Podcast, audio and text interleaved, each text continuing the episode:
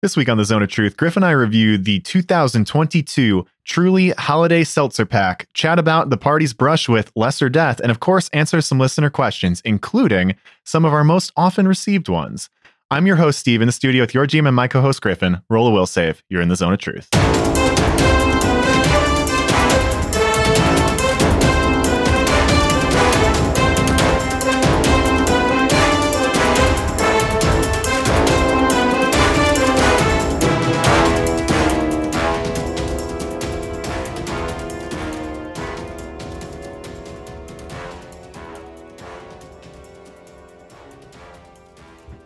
And we're back. Yeah, we're back. One, oh, one. Show's back. Show's better than ever.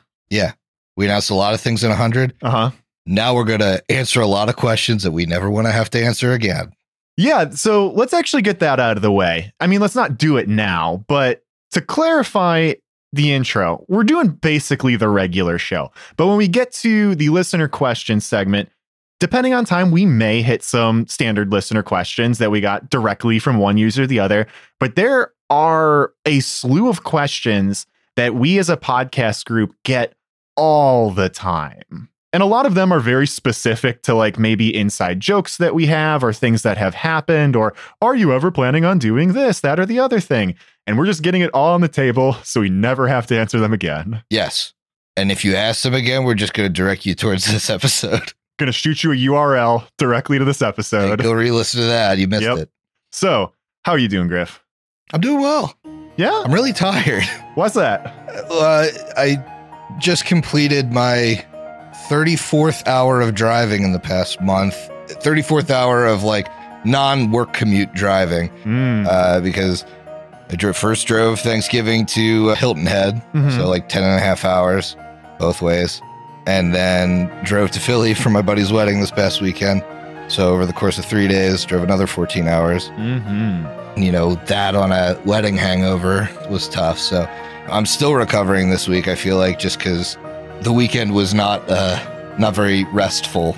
Yeah, when that's your Sunday, it's tough to catch back up from that during the week. Man, and I, you know, I had the issue where I was so wired from driving Mhm. that I was up till like one on Sunday night. So then like my sleep for Monday was fucked. And then I had Redshift rally yesterday, which Mhm. went way later than we Mhm. expected. So, you know, we got off that stream past 11 here.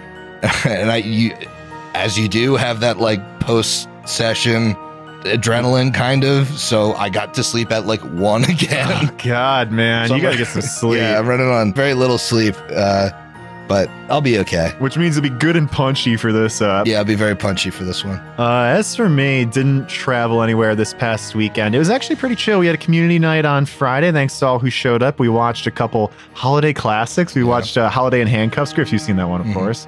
And then the 1986 Babes in Toyland, which is a wild one. I don't know that I have seen Babes in Toyland. I've seen the we watched the Robin Williams toys. I know that's not the same That's thing, a bad time. I remember that one distinctly when we think Yeah. of toys. Let me put this in your head. Starring a very, very young Drew Barrymore and like a just older than a teenager Keanu Reeves, like in full Bill and Ted mode. It's a good time. Oh, so Drew Barrymore is like She's 10. like five. Oh, Yeah. she's, she's oh, maybe not that quick. She's between five and ten. She's super young. Yeah. So we did that on Friday. Total blast. And then I had the boys over. Not the regular boys on the regular mainline show, like the me, you, and Brooks boys. This is the me, Eric, and Chris boys over on uh, what's that Saturday, and we watched a whole bunch of Christmas horror movies. Nice. We watched Await Further Instructions. We watched Better Watch Out, and something that I was going to talk about in my What Have You Been Up To, like recommendations to the fan, The Ginger Dead Man. The Ginger Dead Man. Yeah, I didn't know there were there were that many. there I are kinda- I- so many. When you think of it, I kind of think of like Black Christmas Mhm. and like Krampus. I know came out like a Yep. couple years ago. Was supposed to be holiday horror. Well, here's the thing. Eric passed over this list to me and Chris as we're talking during the week of, hey, let's get together, let's watch some scary movies. Oh, let's do Christmas scary movies, yeah. And he passed over this list of 31 Christmas horror movies, and I'm like, that's way too much. And then I understood why, because uh, Better Watch Out and Await Further Instructions were Christmas movies in the sense that they took place around Christmas. Yeah, they like They're took place like in the Christmas movies. Yeah. so that's what I did this weekend. And now I'm just living my life, man. What have you been into? What's some stuff that you want to talk about for the fans? Yeah, uh, Haley and I started getting back into New Girl, so Nice. we've been watching that again. We kind of watched it. I don't know that we ever like finished it. It wasn't for like lack of liking the show. I think the show's just kind of like episodic enough where we like fell off at some point and then we're lost Mhm. because it was maybe then not as episode like then we didn't get the joke later on. So we're watching that again. And um, while I was back in Philly, I went to this brewery called Imprint. And man, I was impressed with what they had there. They, Really? um, yeah, it's not actually Philly. It's about an, geez, where were we?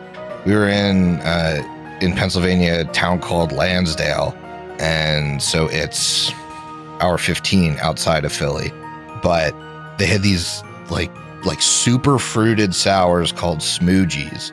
Oh, They had a whole list of them, and they had one that was like special that they had at the brewery that was called like all the sins or something, and it it had like all of the flavors.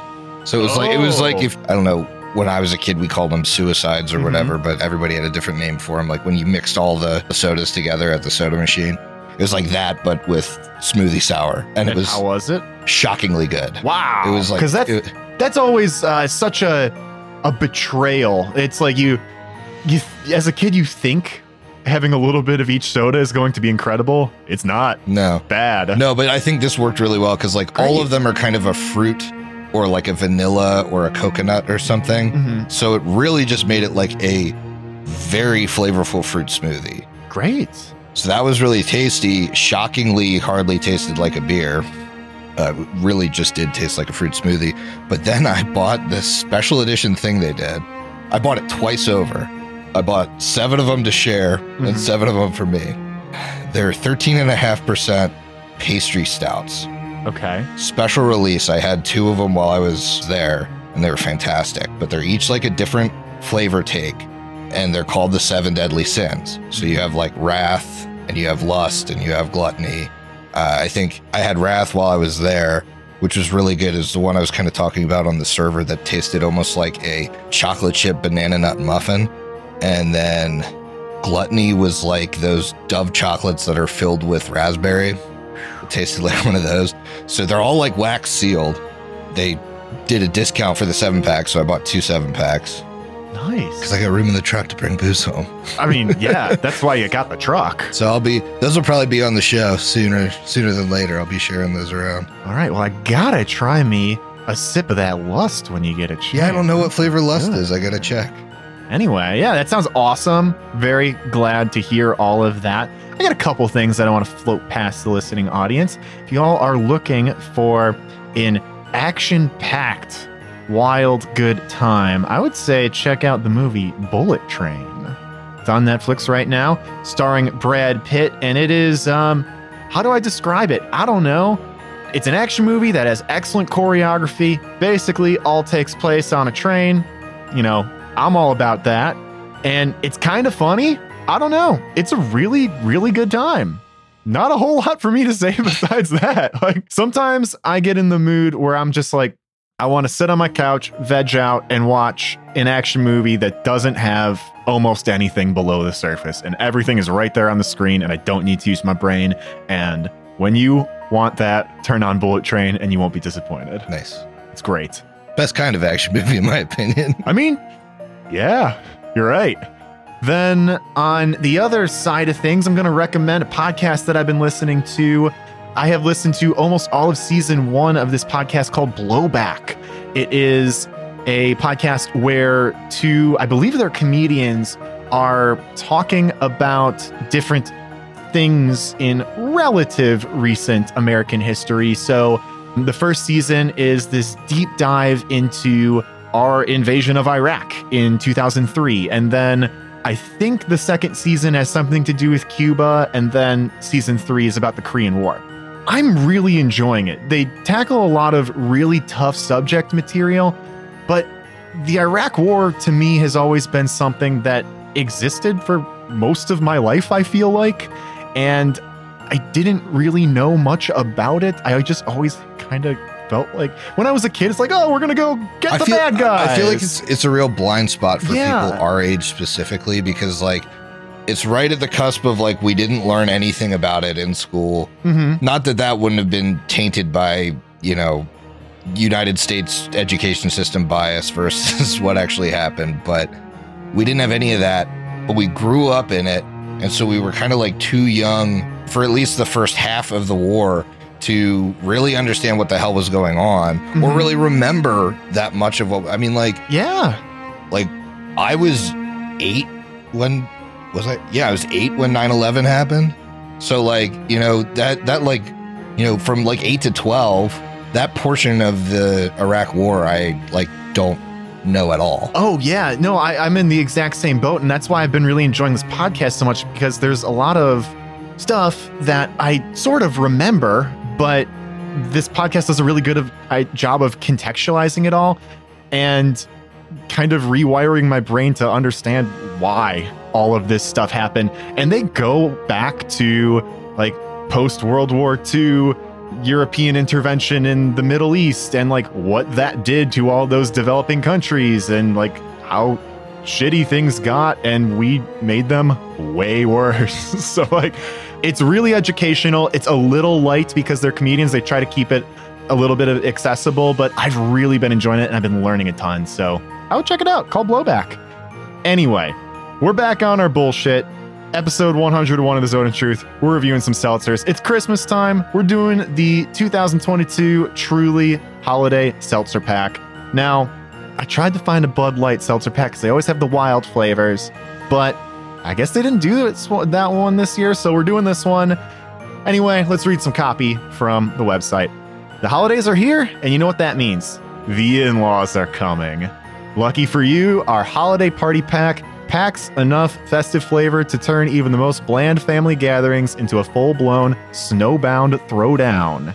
Thank us later. Why would we thank you for that? Why do you want know. to turn a hol- The connotation here is that they're turning a holiday gathering into a fight with your in-laws. Yeah.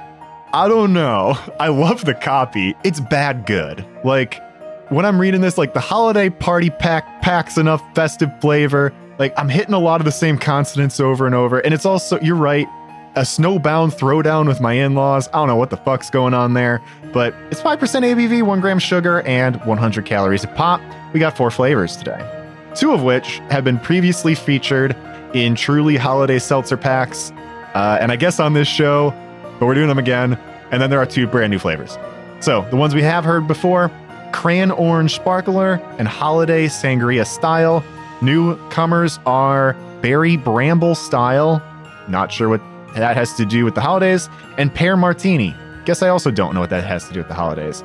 You might be wondering what got left off from last year spiked apple spice and pomegranate ginger fizz. Dude, that's Gone. a huge bummer. I I distinctly remember the pomegranate being like the best flavor from last year. Yeah, that's tough. That's t- I mean, we'll see if they can hit again, but I remember that being a really good flavor. Yeah, I don't know. I, I, don't- I don't remember hating anything from last year. I thought they were just kind of fine. We'll see what we think this year. We'll see. Dude, I speaking of like weird copy, Uh huh. I like at work I've had to be cuz it's like the end of kind of like Q3 for most people's fiscal hmm calendar. I've been having to read through like investor relations Okay. documents because it's like part of like what I compile for the industry. like a lot of these like finance people are just pulling straight from the like business mission statement things Hell yeah. in these statements to like talk about like what their company like because in all of those are like who our company is and like all that shit. It's always Mhm. in every like quarterly review. But like one of our competitors just has this line that is like part of their mission statement that I'm just like, why? It's like we are maniacally focused on fit. What the fuck? Like, why would you use the word maniacal? There are so many other like non-cartoon villain words to show that we are, you know, focused on fit. Yeah, you can achieve that so many better ways. What fucking marketing person was like, you know what we're gonna be? Maniacally Maniacal. focused on fit. we're gonna cackle to ourselves and steeple our fingers and in our Doctor Doom lab coats and shit. I just like I can't believe some companies like what they just what they decide like this is gonna be us or this is what we're gonna this is how we're gonna portray ourselves. Remind me, there's some copy I need to tell you about after this because if I say it on air, I'll just dox myself. but there's some wild shit I gotta tell you. Anyway, um, how are we gonna rate these seltzers? This is the truly Christmas Carol scale. One is Oh Truly Bombed. It's a play on Oh Tannenbaum. The next one is True Lee Bells. It's a play on Silver Bells. And uh, in parentheses here, I have It's Seltzer Time on the podcast. Three out of five is Oh Come Truly Faithful. That's a play, of course, on Oh Come All Ye Faithful. We have Truly Having a Wonderful Christmas Time is number four, which is simply having a wonderful Christmas time. And of course, in the top slot, number five, All I Want for Christmas is Truly. Which, of course, is All I Want for Christmas is You. Griff, you have to pronounce those the same way. really, really force the buns in there. I, I was so impressed by the scale. I was reading it yesterday because I was thinking about adding comments to the stuff we get asked a lot. I was like, oh my god, this scale's so good. See, yeah, this is my redemption arc after the uh, the 99 incident. yeah, yeah, you really you really came back like a phoenix from the ashes in that 99 incident. All right, man. Well, I know you've got the cran orange sparkler right in front of you. You want to crack that open and read the copy for me? Sure, I can. Cran Orange Sparkler is the one in the, I guess, yellowy orange can. Uh, it's not a winter holiday without some cranberries. Mix them with some oranges, combine that flavor in a can of Truly, and what do you get? The perfect fireside drink. I believe there is a little slogan on the can if you want to read that too. Where's that guy? Oh, light it up. There you go. Light it up, baby. We'll see. Okay. I think that could use more cran. It's orange heavy, It's very orange heavy. Yeah. Um, which I don't dislike. I think orange is generally underrepresented as far as seltzers go, but hard to pull off. yeah, and I don't think this is a failure. I think it's got a little bit of weird seltzer taste too. I'm, Mhm. I'm kind of getting like a weird aftertaste, but but again, yeah, it's not like offensive. I'm gonna give it a, a come truly faithful. I think. I'm absolutely right there with you, brother. I'll come truly faithful. It's delivering on the promise of the premise, I guess. It's I guess Yeah. it's just kind of fine. I agree. A little bit more cran would probably elevate the holidayness of this as Mhm. well. Yeah, exactly. To, to me, this tastes like it could just be in, you know, summer pack three or you know Truly's variety pack, like regular variety pack. Yeah, this is fine. What does this have to do with the holidays? No clue. The next one, though, definitely has something to do with the holidays. It's right in the name Holiday Sangria Style. I have that one too. Whoever said sangria is for the summer clearly hasn't tried this. Sweet, just a little cinnamony. It's a drink that announces I'm a sophisticated adult who knows how to appropriate wrap a gift, even if you can't, but we won't tell. And then I think you have it by you. What's it say there on the can? Serve cold, get warm. I like that. It's a red can. I like that the cans are Yeah, fully colored. I like that too. You don't always get it. Now, what I'll say, definitely more holiday than the last. You think? Get cinnamon in there? I think so. Another. Okay, yeah, yeah. I don't know. Is this bad? I don't think so. Is it good? I'm yeah, not sure. I don't think it's bad. This might be the first time I ever fucking say this, but I almost wish there was a little bit more wine flavor to differentiate this from. To me, it tastes like a cinnamon stick tossed in a fruit punch, 100% that's what it is. which, like, it's not a bad flavor, but it's not really like what they were going for. Or, Do you think that's what they did though? They do make the fruit punch truly.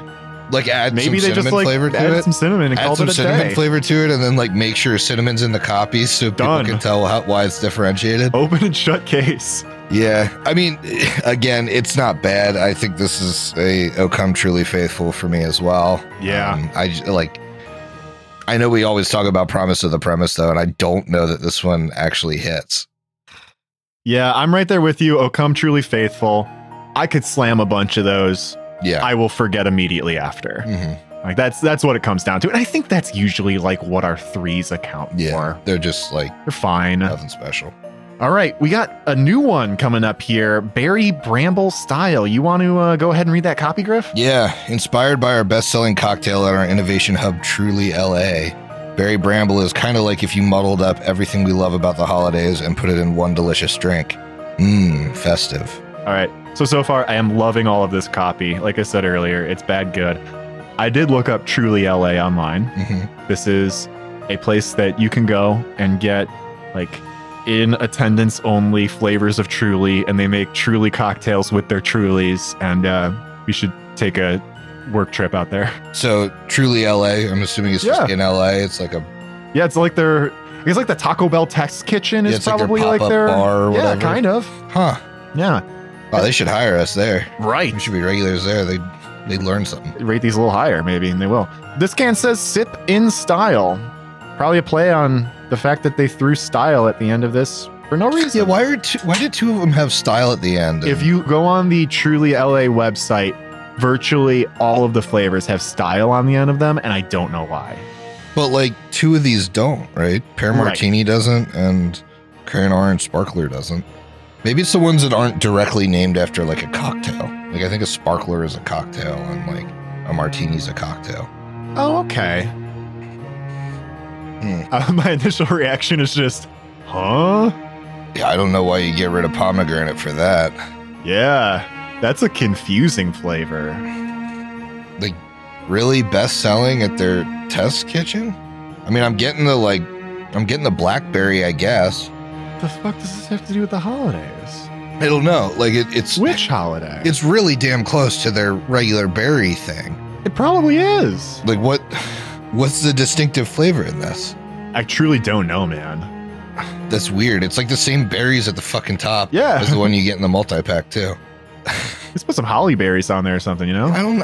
I don't know. Again, like I think if you're gonna go berry, like cranberry is probably the more holiday berry. Yeah, it and is. They already like really diluted the cranberry in that one. I don't know, man. Here's the deal. This one was kind of funky for me. I don't think it delivers on the promise of the premise. I think the flavor's rather confusing. Yeah. I'm throwing a Truly Bells on there. It's seltzer time on this podcast. Yeah. You know, I see where you went with that. I could definitely drink it though. Mm-hmm. And usually I save like ones and twos for stuff that I'm like, wow, this is like either I can drink it and it's gonna give me a headache or like, holy shit. This is neither of those. It's just confusing. So I'll probably just give it a Oh Come Truly Faithful as well. Yeah, uh, for me, what dropped it down into two is it's incomprehensible to me what this has to do with the holidays. That's if this fair. is not a holiday fair. pack, I'd be like, all right, sure, fine, fucking whatever. But I got a lot of high hopes for this one down here. Truly pear martini style. I'm going to read the copy. We all love a pear martini. So sophisticated. But let's be real.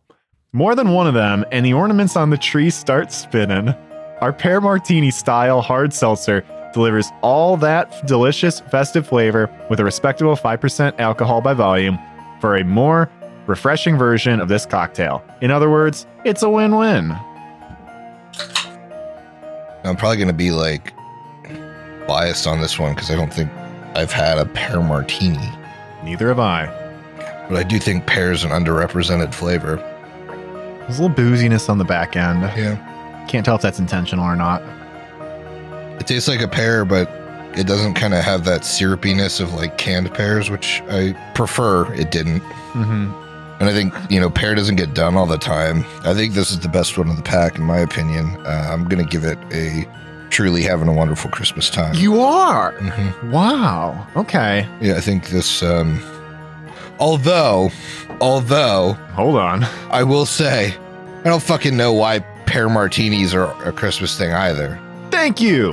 Like, I, I really don't, aside from the holiday sangria, which I can kind of get, Mm-hmm. like the rest of them don't speak holiday to me. They just speak like this is flavor pack four. Yeah. A flavor pack that doesn't scream summer is what this is. Mhm. And it's not even doing that good of a job of not screaming summer. That blackberry one could just be in the berry one. Cran orange, also the same thing. The thing. only way it's Like, not screaming summer is by not being like overly citrus heavy. I think. Yeah. I'm not to go up to the four. I'm to stick at the three, Oh Come Truly Faithful, because this is different, and I got to give it points for that. But again, it's not fulfilling the purpose of the premise, and I think it's just fine. I think if there were more pears out there, this would not stand out unless the rest of the pears were trash. Like, this would just be a fine seltzer, like the rest of these in this pack. This is forgettable as shit. Like, Mhm. all of these are. which is a But shame because. I think the ones they took out both had more holiday appeal, like the the spiked apple spice. Boom. Yeah, that speaks like at least fall to Christmas to me. hmm and you know the pomegranate ginger fizz kind of worked in that it was like the almost ginger ale stuff like i feel like works for the holidays as well Yeah. but All right. Well, let's go ahead and break these up here. You were definitely higher on the pear, so go ahead and take the pear. I'm taking pear you can take whatever ones you want as long as i get pear Uh, let me get that sangria, play around with the cinnamon, get festive in here.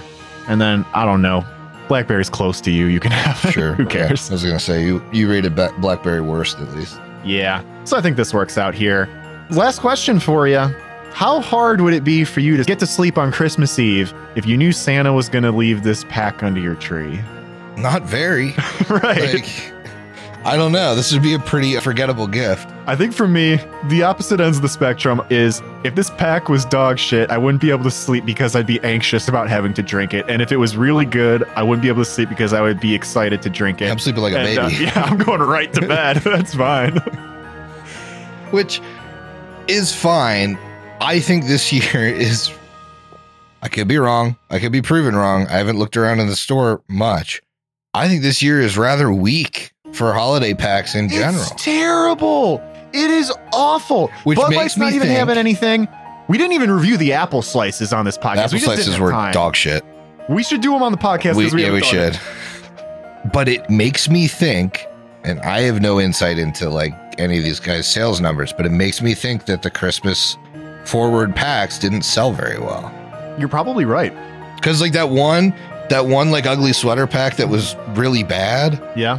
Like, I can't imagine people bought more than one of those. I think yeah, I think you're right. I think they they may not have sold well or they sold okay and then probably dropped like a rock after Christmas. Like no one Yeah. wants like toasted marshmallow on January 3rd or whatever. Fuck that. I'm trying to think like what would be. Maybe Truly has a good strategy Mhm. in that it's like you can call this a holiday pack, but really it's just a flavor pack that's a little bit more palatable in the wintertime than your summer packs are. I agree with that. You are likely correct and it makes me furious because I want the weird bullshit. Right. And that's why I was mad that Bud Light didn't do something this year. you want the weird bullshit, Mhm. but maybe this is a better sales move. It Which is, yeah. Which is why Yeah. you know, which is why we're not seeing the weird shit this year. Mhm. It's just my theory. I think, despite the fact that we don't have any wild holiday packs this year, this was a pretty strong year for seltzers. We were never, ever hurting to get a pack on this show. We had yeah, something I mean new that was kind of every wild. two weeks. Yeah, every two weeks we had a new pack, and we Mhm. probably could have filled with more packs. There's stuff we didn't even get to. Mhm. There's like Mike's Hard did a, a lemonade seltzer pack, not a, a hard lemonade, like lemonade seltzers. We didn't get to that. We didn't do apple slices. We'll do them soon. We didn't do the cocktail pack from Bud Light until deep into fall. Yeah. That came out in like May. Mhm. So it has been a very strong year for seltzers. This very weak winter season. I just think there's also been a lot of companies that came out of the woodwork for summer, hmm like seltzer season, Yeah. that aren't big enough to do a winter pack. Yeah, you don't have an Alani winter pack. Right, there's You no don't have, Alani like, winter a Bang winter pack. Yeah, I don't know. Well, I don't know if we'll ever have bang seltzers again. I still see the hard teas. I should buy them up now. Yeah, buy as many as you can. Yeah. Very Keep the dream alive. All right. Well, as we close out this review, lamenting over the potential death of our favorite company in the world, Bang Energy, let's talk about the lesser death fight in episode 227. Oh yeah, Yeah, rough one. it was a tough fight.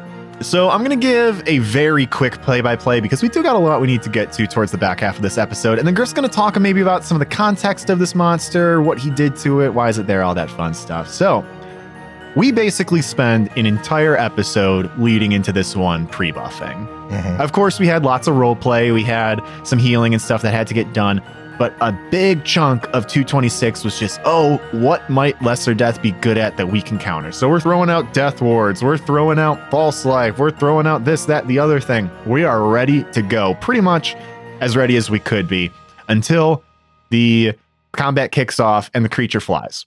So immediately you got a couple of us that need to counter that. Matumbe's got to buff up. Other people need to click on their flight options because you don't want to waste them going into this. You don't know what this creature's going to do. I'm not ready for flight. And misfortune's in play. Yeah. So I'm sure this is something we're going to talk about extensively when we get to the stat block, but this is a really, really good way for the creature to give itself crazy survivability. Yeah. Yeah. Besides that, we have the creature taking a d6 of persistent fire. Eclipse goes down to the creature. I think it was hit point damage. Am I right on that, Griff? Do you remember? Ooh, I'm fairly I confident. believe, I believe it was. So those brutal, brutal scythe attacks, but brought back up with a heal with a capital H from Lyra. The creature teleports behind the party, floating right behind Durin Rook. It actually didn't teleport. Well, It had uh, 90 feet of speed and it moved through the guard tower. Yeah. Oh, I, I just wanted to put Yeah. that out there because you'll notice in its stat block it doesn't have any like Mhm. teleport abilities. It just moved on the map, and I was stressed, so it's just like, "Oh, I'm fucking, oh God, it got it's behind dimension door or something." Yeah. Yeah, so okay, it moves around the party, slides up behind Durin, perma kills him with a finger of death. Boom, dead. I'm distraught. And then Tulia almost gets the second half of that turn because the touch was very quick, and then he is able to focus fire on her. Doesn't get her down though. Very glad. We continue to to fight Matumbe and the Lopper have this thing boxed in because we're both large. Matumbe gets killed via hit point damage on a crit from that scythe times four. Absolutely brutal. Yeah. Air Bear takes him down. Uska and Lyra combo Breath of Life, Matumbe back up, and the episode ends with the tattoos on his arm changing to say, Not this year, not yet. We got a dead Durin on the ground. We have our party trying to figure out what we're going to do with that, and credits roll. And I think that's current because this episode will drop after 227, before 228. So that's all I can say to it. Poof. Yeah. Rough times. Tough guy, you know, in its base form as a CR16 creature. I only made a couple modifications to the stat block, which I'll talk about, but most of those are, you know, I, alluded to. It has Mhm. some items on it that it gathered from other people. So some of those were aiding the creature beyond its normal AC, for instance. But normally the creature has its, you know, usual dark vision, see invisibility, status sight, which lets it kind of like see everybody based off of how they're Mm-hmm. whether they're alive, what health they're at ex- exactly, etc. It's got that misfortune aura out to 20 feet. So when a living creature attempts an ability check, attack roll, caster level check, skill check, or saving throw within that aura, it must roll 2d20s and take the lowest roll before applying any modifiers. So it's really tough because it targets almost every roll you make Mm-hmm. which was why the creature like moved up to you guys before it tried to like finger of death. So you're basically taking disadvantage on saves. Yeah, Awful. yeah. It's got a constant haste and airwalk on. So its normal speed is 60 feet, but then with the haste, it's 90, 90. which allowed it to kind of get around you. It's got 27 spell resistance. So that's what you guys were kind of like butting up against that whole fight was you wanted the the attacks were tough because of the Uh-huh. misfortune and then the the spells were tough because it had all that spell resistance on. So so we're 13. So unless you have spell penetration feats or whatever, you're at, you're at least got to roll a 14 on the die to punch through that. Mhm. Tough. Yeah. Yeah, so as we saw, like Tulia could do it, but Haley was using the Arcanist, like increase my caster level Mhm. or you know that kind of stuff, which is a trade off because she can often use that to like make the DC harder Oh yeah. or like you know do other effects with it. So it's definitely a trade off because this thing also has great saves. Let's see what were its saves. So before before you factor in the fact that it's in a desecrate aura, which benefits it, and benefits its saves. It's got a plus 17 fortitude, plus 19 reflex, plus 20 will, with channel resistance on top of that at plus four. Its normal AC is 31 with a touch at 21, and its normal hit points are 276, which I don't believe I modified. Probably don't need to. That's a lot. That's a lot of that's a lot of hit points. Yeah, especially when you guys can't hit. hmm It's plus two keen scythe because it's constantly hasted. It's got like one, two, three, four, five attacks on a full attack. Plus 30, plus 30, plus 25, plus 20, plus 15.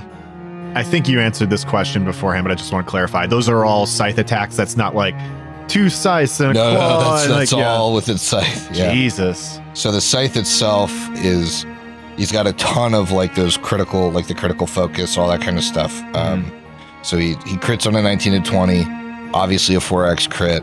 Without his power attack on, it's 2d4 plus 14 on a hit, which isn't a ton, but the power attack took that up to like plus 30, ri- something ridiculous. And he's got some spell-likes. So this is one thing that I changed in here. Basically because you guys are a party of eight, and I knew you weren't going to take any of the energy drain, which every time he hits, by the way, hmm two negative levels. If you guys didn't have that death ward on, How many times did he hit? You said five around. you can hit five. Yeah, if you full attack, so you if, can hit if he hits, times. yeah, every time, ten negative levels right there. yeah. Some of those like energy drain things have the rider that like it can only proc once around. hmm His does not have that rider. Cool. Uh, so he's got. So th- this is what I changed a little bit. His spell like abilities. He's got Call Spirit, Slay Living, Finger of Death, and Plane Shift. Normally, the Finger of Death is once per day. I made it three times per day with a once per day option to use it swift. So basically, gave him the Quicken Spell like ability feat, which is a monster specific feat. Well, I think you could take it. You could take it as a rate, but most people don't have like a spell like ability that's worth using a feat to like quicken it. hmm Most races don't, but obviously it was worth it for him to have one use of the of the quicken one, which was how he got Durin and then Tulia in Oh, that yeah. in that round. I mean, beyond that, guy's got like 27 strength, which was boosted by the belt then hmm to like a 31 which you know you guys will hear about this belt in a little bit sorry um he's got 30 Dex Do, do you care if I cut that? Probably not, right? not really So, yeah, yeah. He had boosted because he had a belt. We, yeah. we knew he had a lot of stuff. on. 30 Dex uh 15 intelligence 23 wisdom and 24 charisma so he's got he's got critical focus dazing assault furious focus furious focus lets him like ignore the power attack penalty on his first attack Nice. great fortitude improved initiative his initiative was plus 16 Okay. power attack, but then he had staggering critical, step up, stunning critical, tiring critical, weapon focus scythe. So basically, like, had Matumbe survived that, had it had the crit not been the last attack and had it been the Mhm. first attack, you would have had to make a DC 29 fortitude save or be stunned for a D4 rounds. Ooh, If you saved, you would be staggered for that many rounds. Still bad. Still bad. Yeah. If I save, I would not have with Stalwart. Oh yeah, yeah, But yeah, yeah. Anybody would. Matumbe excluded. yeah, yeah. excluded. He just dies. Yeah, Matumbe excluded. But yeah, anybody else that gets hit by that thing. Yep. But yeah, I mean, as we saw, that crit dealt like 130 some damage.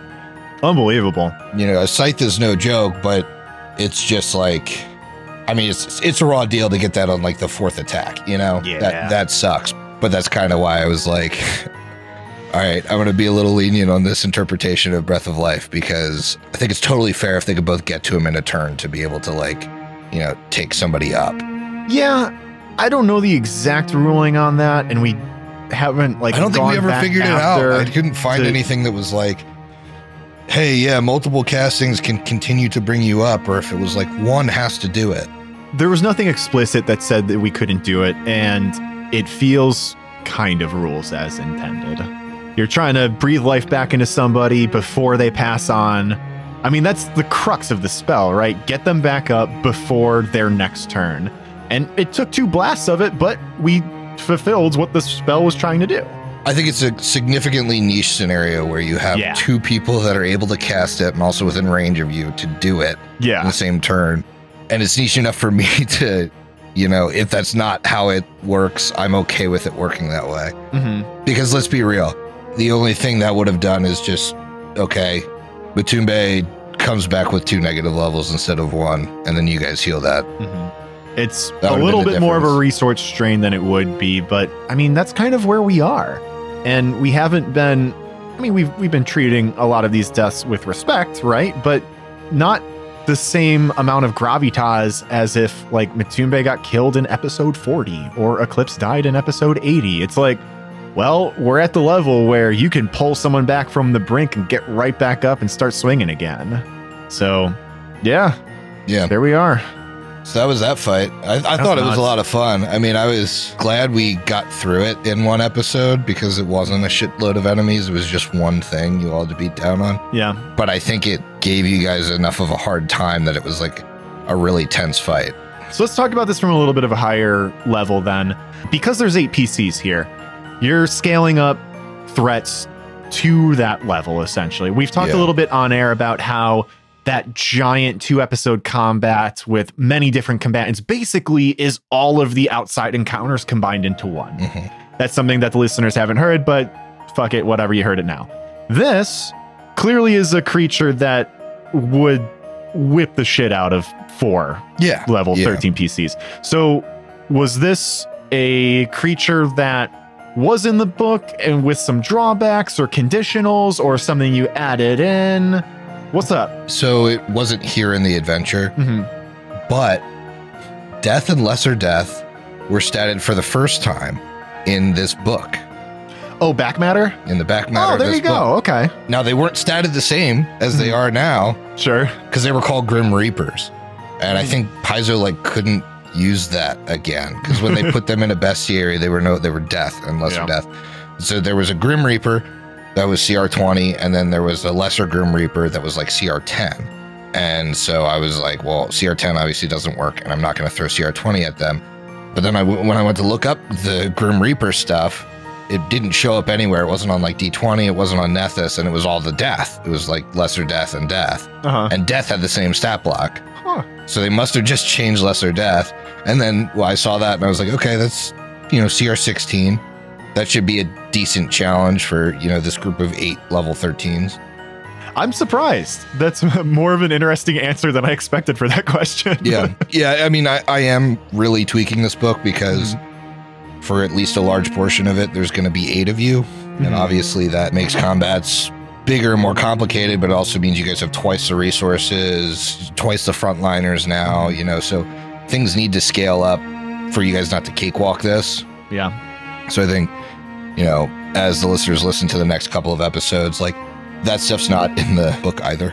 Yeah, that makes sense. So that was my last question before we move on to other stuff is for those of our listeners who maybe have ran this book or have played in this book or just have read the book, they know what's up with Renchurch. They know what to expect. Or do they? What should people be expecting as we go into this big ass dungeon crawl? Expect some similar set pieces, especially the big ones, but expect some just completely swapped out creatures where I thought it was thematically appropriate to put something else in. And then expect those things that you have seen to be far stronger than their original intent. I think there's like, I mean, there's like supposed to be like challenges for you guys that are like a level 14, you know, sorcerer or something. And it's like, that's just not going to do anything for this party Yeah. if it's all eight of you. So just expect like the things that are staying to be beefed up and the things that I change to be changed appropriately to deal with an eight person party when they have to. Rock and roll. Well, I'm looking forward to it. Geez, I think we've only recorded, as of this recording, 228. And uh pedal don't get let off the gas. Or maybe we've done 229 as well. I can't remember. I think we've done two. Doesn't fucking matter. But it keeps going, guys. It is uh it don't get any easier, let me tell you. No. All right, man. Well, I think that probably wraps up everything that we want to talk about with death in this episode, right? Yeah, I think so. Great. Well, let's get into questions. Usually we'll just pick or choose a couple from our listeners, but like I said earlier on, we're going to hit the high level ones. So, These are things we've seen a million times on Discord and private messages and in conversations we've had in person. We're getting them all out on the table here. Griff, you want to kick us off here? First question I have written down Will you ever put out 1E content again? Yeah, I can answer this one. The only place that it will be put out is Link Legacy. So, Mhm. and for those of you that are paying attention, the plan for Link Legacy is to play through all of Crown of the Kobold King and 2E. Yeah. So there won't be any 1E content soon.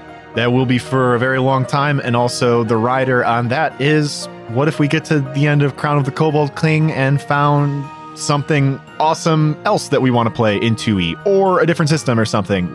This, what Griffin's saying is, we're not promising to go to 1E after Kobold King. Yeah. So But if we were to do 1E, that's where you would find it. yeah, so that will be the only place that 1E content will be if it ends up happening. I would say don't expect it. Mm-hmm. And I would say, like, I mean, geez, they shout us out all the time. Like, our friends over at Find the Path, their next adventure is 1E. So if Yes, you It's like, great. if you're a diehard 1E person, their thing that they're doing after Mummy's Mask is also going to be 1E. So just because we're moving to 1E doesn't mean there won't be any 1E content out there. Mm-hmm. And there's other podcasts out there that are, you know, in book two of their 1E adventures and stuff. So even though we're moving our adventure content to 2E, doesn't mean you can't find stuff out there. Yeah, that's probably all we have to say on that. This next question is pretty much arm in arm in that. Will you ever play Starfinder or other systems? Uh, again, I don't think for a full fledged adventure Mhm. we will, but I'm playing Starfinder right now on STF and Friends. You know, Steve has played on there as well. Uh, we play in Hideous Tomfoolery. We need to record more of that. Yeah. So, like, we are in Starfinder content. We're just not actively making it. Could it show up in Link Legacy? Of course, if there's a good module for it and we feel like we want to play that. Yeah. And same goes for other systems. Like, if we really want to do a stint in, you know, The Alien RPG Yeah. or fucking, I don't know, Cyberpunk. That's a possibility. yeah, Link Legacy is the show for that, though. Mhm. Like, and there's not going to be another show that's starting to delve into any of that stuff. Correct. All right, this next one I will take. This is when will Steve run Serpent Skull? So, I have mentioned several times on this Zone of Truth, and it's maybe even bled into other things that we've recorded that I really, really want to run this adventure. And for a while, we were sort of talking about maybe making that a reality in some way, shape, or form. But the long and short of it is this I love playing Pathfinder. I am, I would consider a pretty decent player of Pathfinder.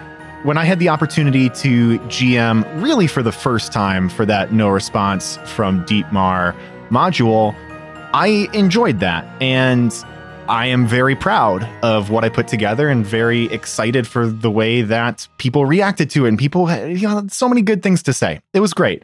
It stressed me the fuck out. It made me so anxious all the time. I was stressed the entire time. And um, I don't know. I don't want to do that. I don't want that, like, I don't know. It's not good for my mental health.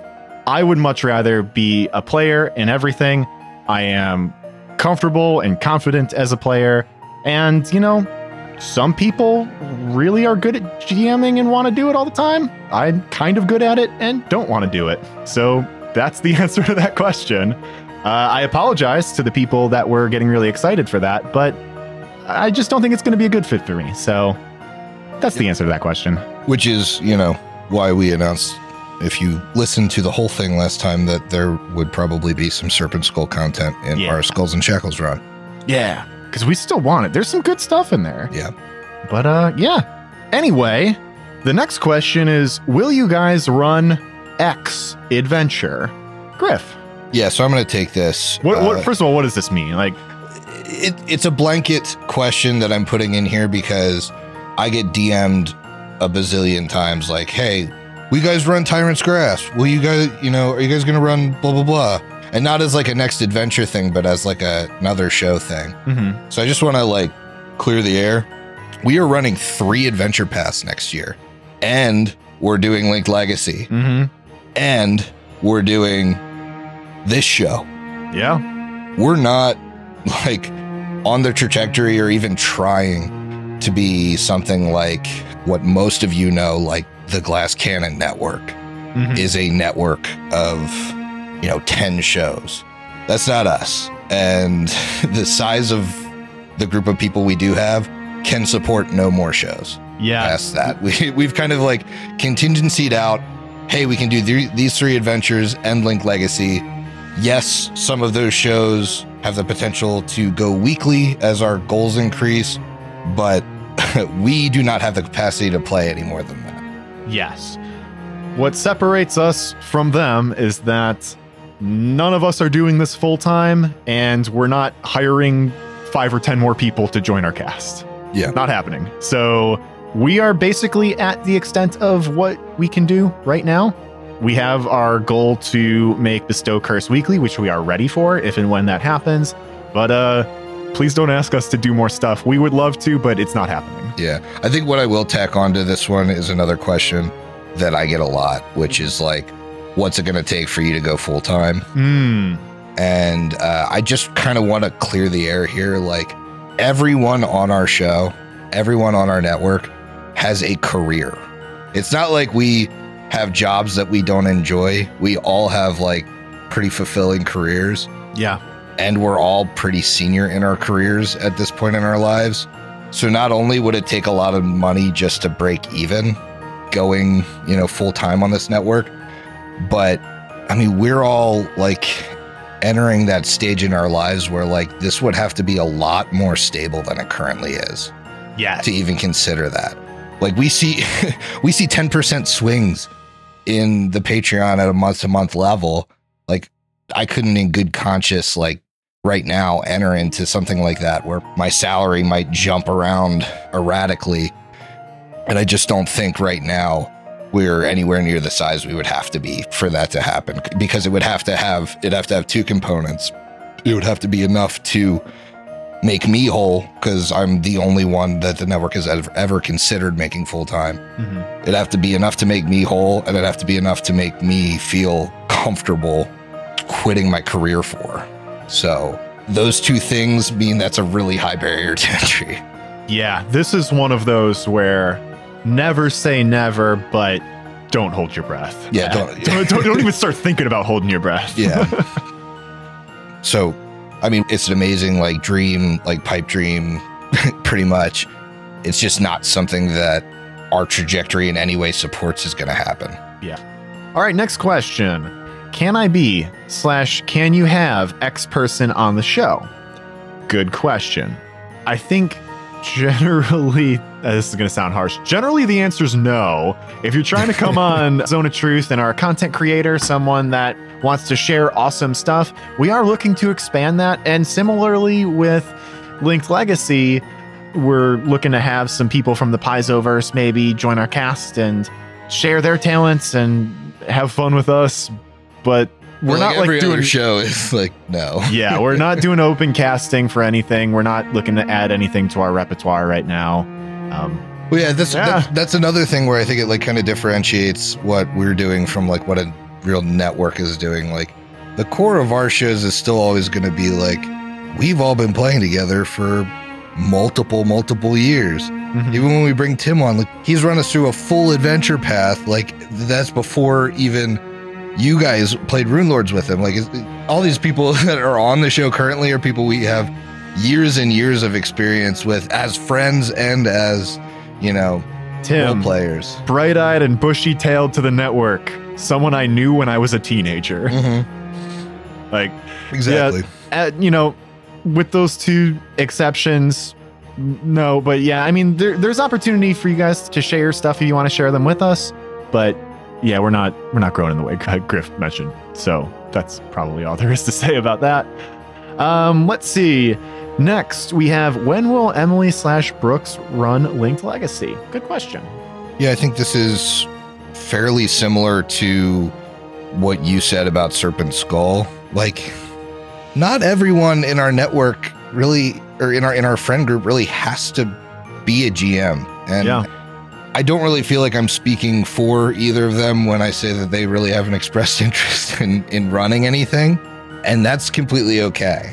You know, Yeah. we've had four GMs rotate on Link Legacy so far, and we're not forcing anyone to do it if they don't want to do it. And I think Brooks and Emily are fantastic players, but in the same vein as what you were saying about Serpent Skull, like far more comfortable as players. hmm Th- what I'm saying is, I don't really think they will. And I don't think that I've gotten the like, hey, I really want to do the next thing from either of them. And Exactly. That's fine. Yeah. All right. Next question Why isn't X person on Y show? So why isn't Brooks on Bestow Curse? Why isn't Chris folded into mainline HLP? That type of stuff. Yeah, you know, when Link Legacy goes forward, where are the Campbells? You know, Mhm. we get this question a lot, and I think it oftentimes devolves into like, oh, well, they're not as good of friends as we thought they were. Like, oh, you know, they're Fuck they're no. a problem on Stop like, that shit. None of that is. It's purely like time commitment and casting, and it's different for everybody. You know, and it's just kind of playing off of my last response, which is. We don't want to make anyone do anything that they don't want to do. Mhm. Some of us have more interests outside of TTRPGs than others of us.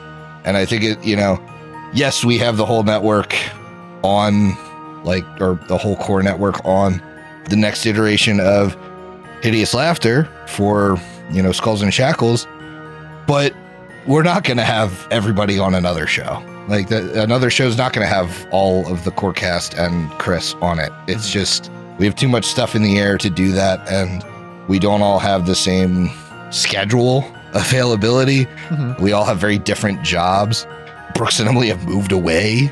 And you know, I I might be reading into it a little bit too, but they moved back home. They're like living close-ish to both of their families and old friends and stuff. Like my family don't live in Columbus, yours doesn't. So like we do by virtue of only having family stuff a couple times a year and friends outside of Columbus stuff only a couple times a year, have a lot more social time we can dedicate to this. Right. Yeah.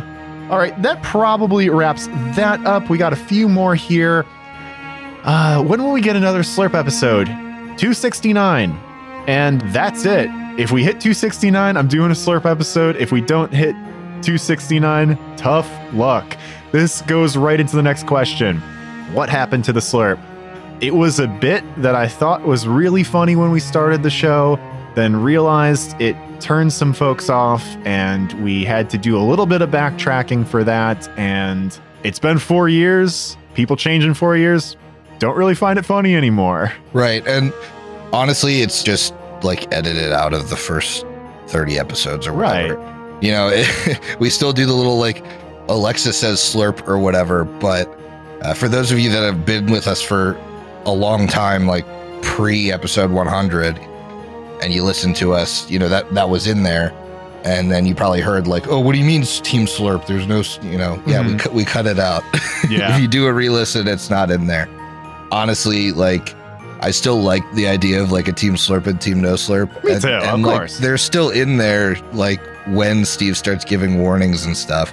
But I think like cumulatively across the podcast, there might be like 15 or 20 slurps left when there were like a hundred. yeah, there are a lot.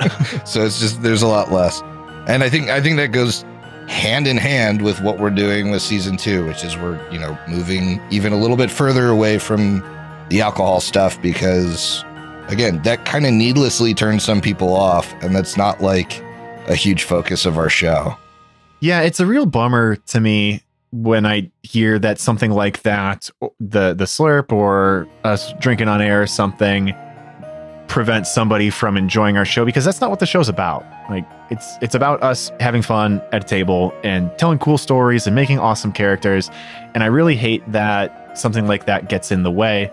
I'm absolutely not blaming those people for not enjoying the show because of the that that type of thing. If it was not my thing, it would probably turn me off too. I've quit plenty of podcasts that I've listened to because of weird stuff that I thought was like specific to me or whatever. But it just comes down to like the core of the show is us playing Pathfinder as friends. It's we were just taking an emphasis off of the stuff that is less accessible to people. I don't know.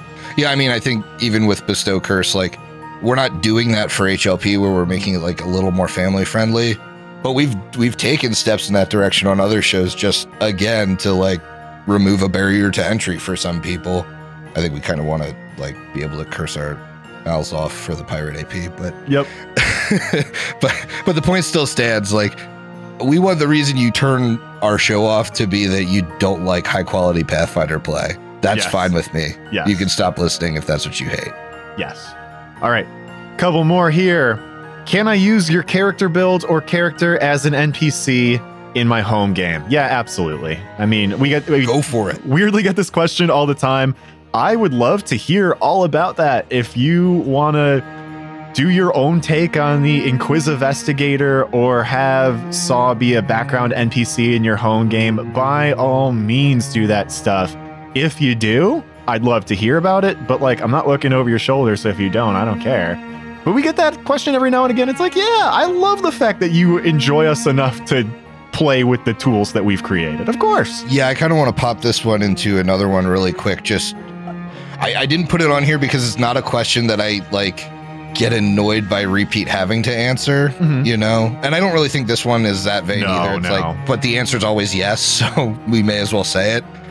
But by the same token, like, if there's any cool homebrew or something I'd change that I did that you thought was cool in one of these APs, feel free to shamelessly steal it. Yeah. Like, and the only reason I didn't put that on here is because a lot of the times, if you want to ask me for clarification on what I did, I'm pretty open about it. Mhm. So like, I and I and it doesn't annoy me if you if you want to ask about that stuff. So Maybe like don't profit off of it. But, well, yeah, uh, don't don't use it on your like Carrion Crown podcast or whatever. but like, yeah, you know, if you're doing it for your home game or or whatever, and you want to use any of that stuff, feel free.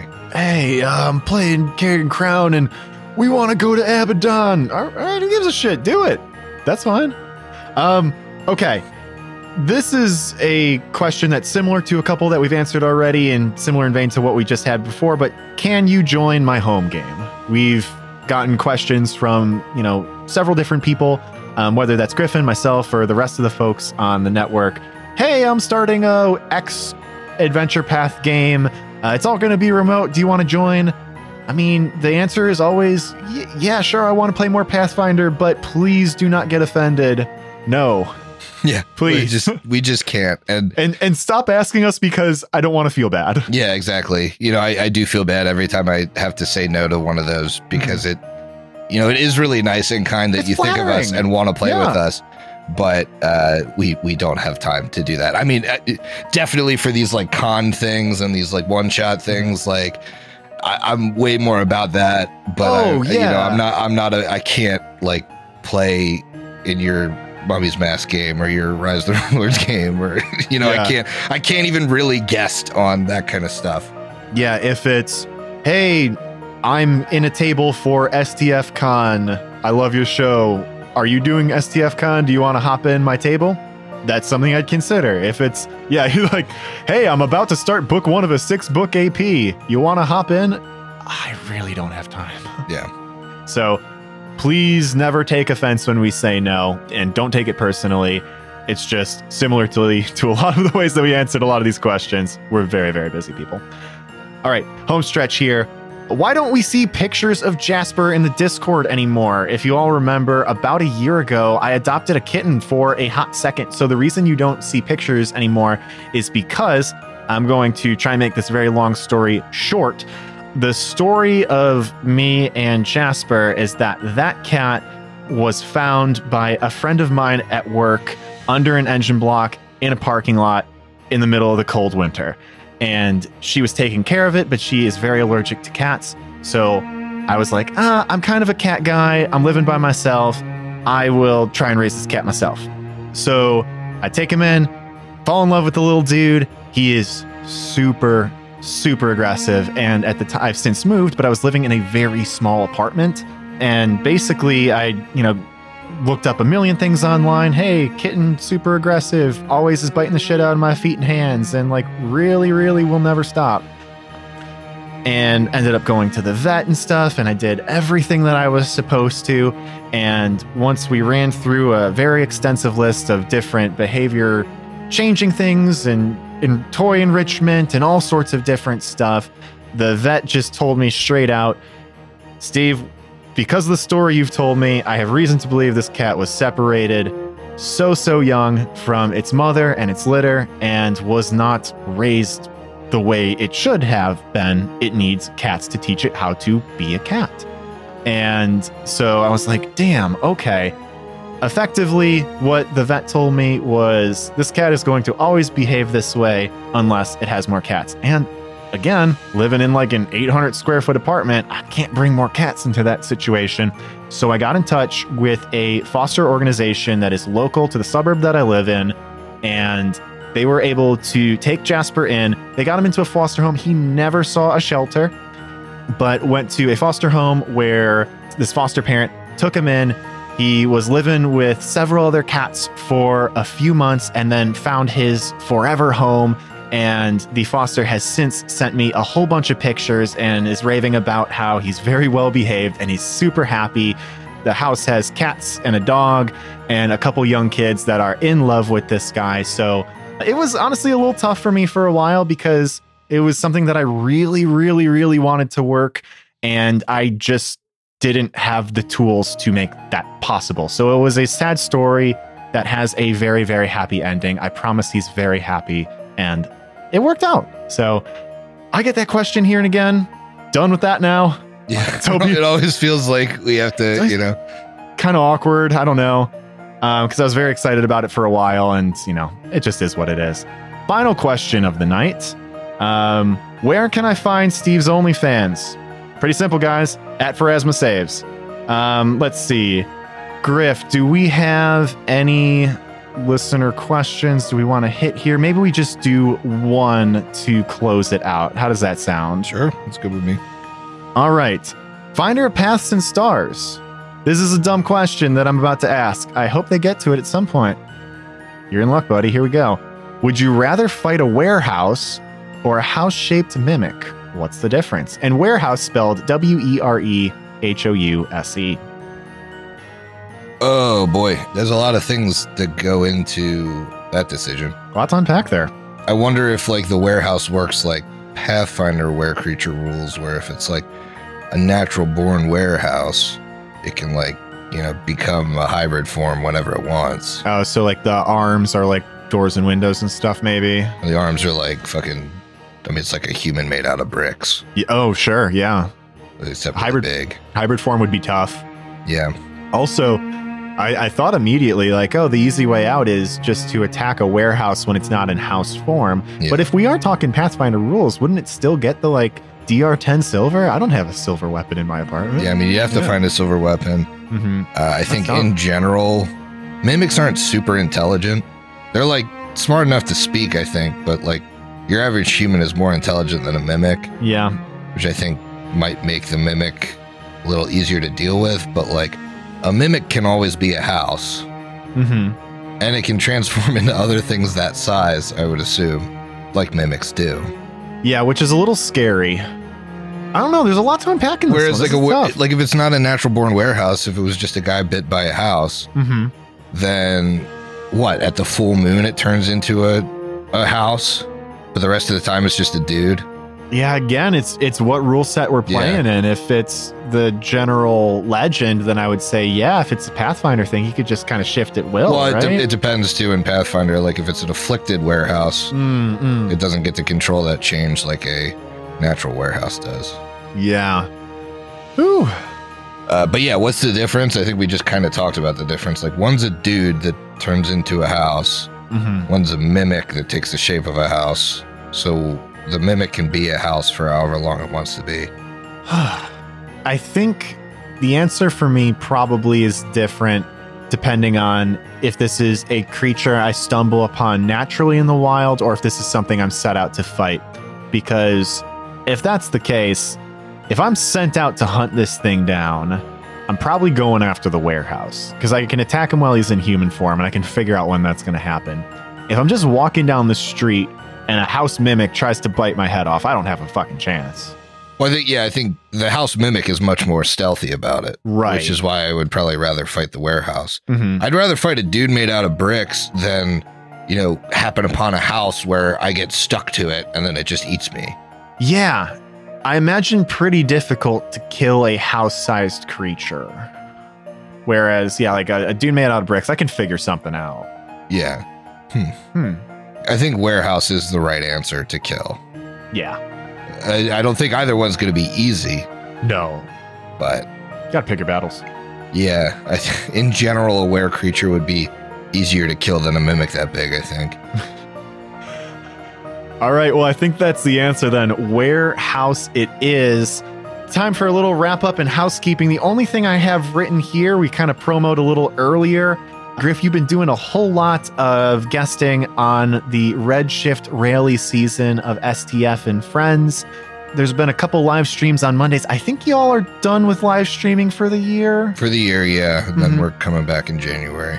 Sounds good. We'll check that out. That would be on the Strange Table Fellows Twitch. It's now at twitch.tv slash STF network. I know it's been, they changed their Twitch handle too. So, oh, I did yeah. not know. Okay, yeah, there you go. So if you've been looking for it and couldn't find it, Yep. And uh, if not, and you're a subscriber to the Patreon, you can get the audio only downloads on their feed. But I think that wraps us up for today, Griff. And anything you want to say to the folks at home before we take off? happy holidays. I think this is the last one before the holidays. Yes, it is. Whatever you're celebrating, enjoy. We'll see you soon. Yeah, finish your drinks. We'll see you in two weeks. Later.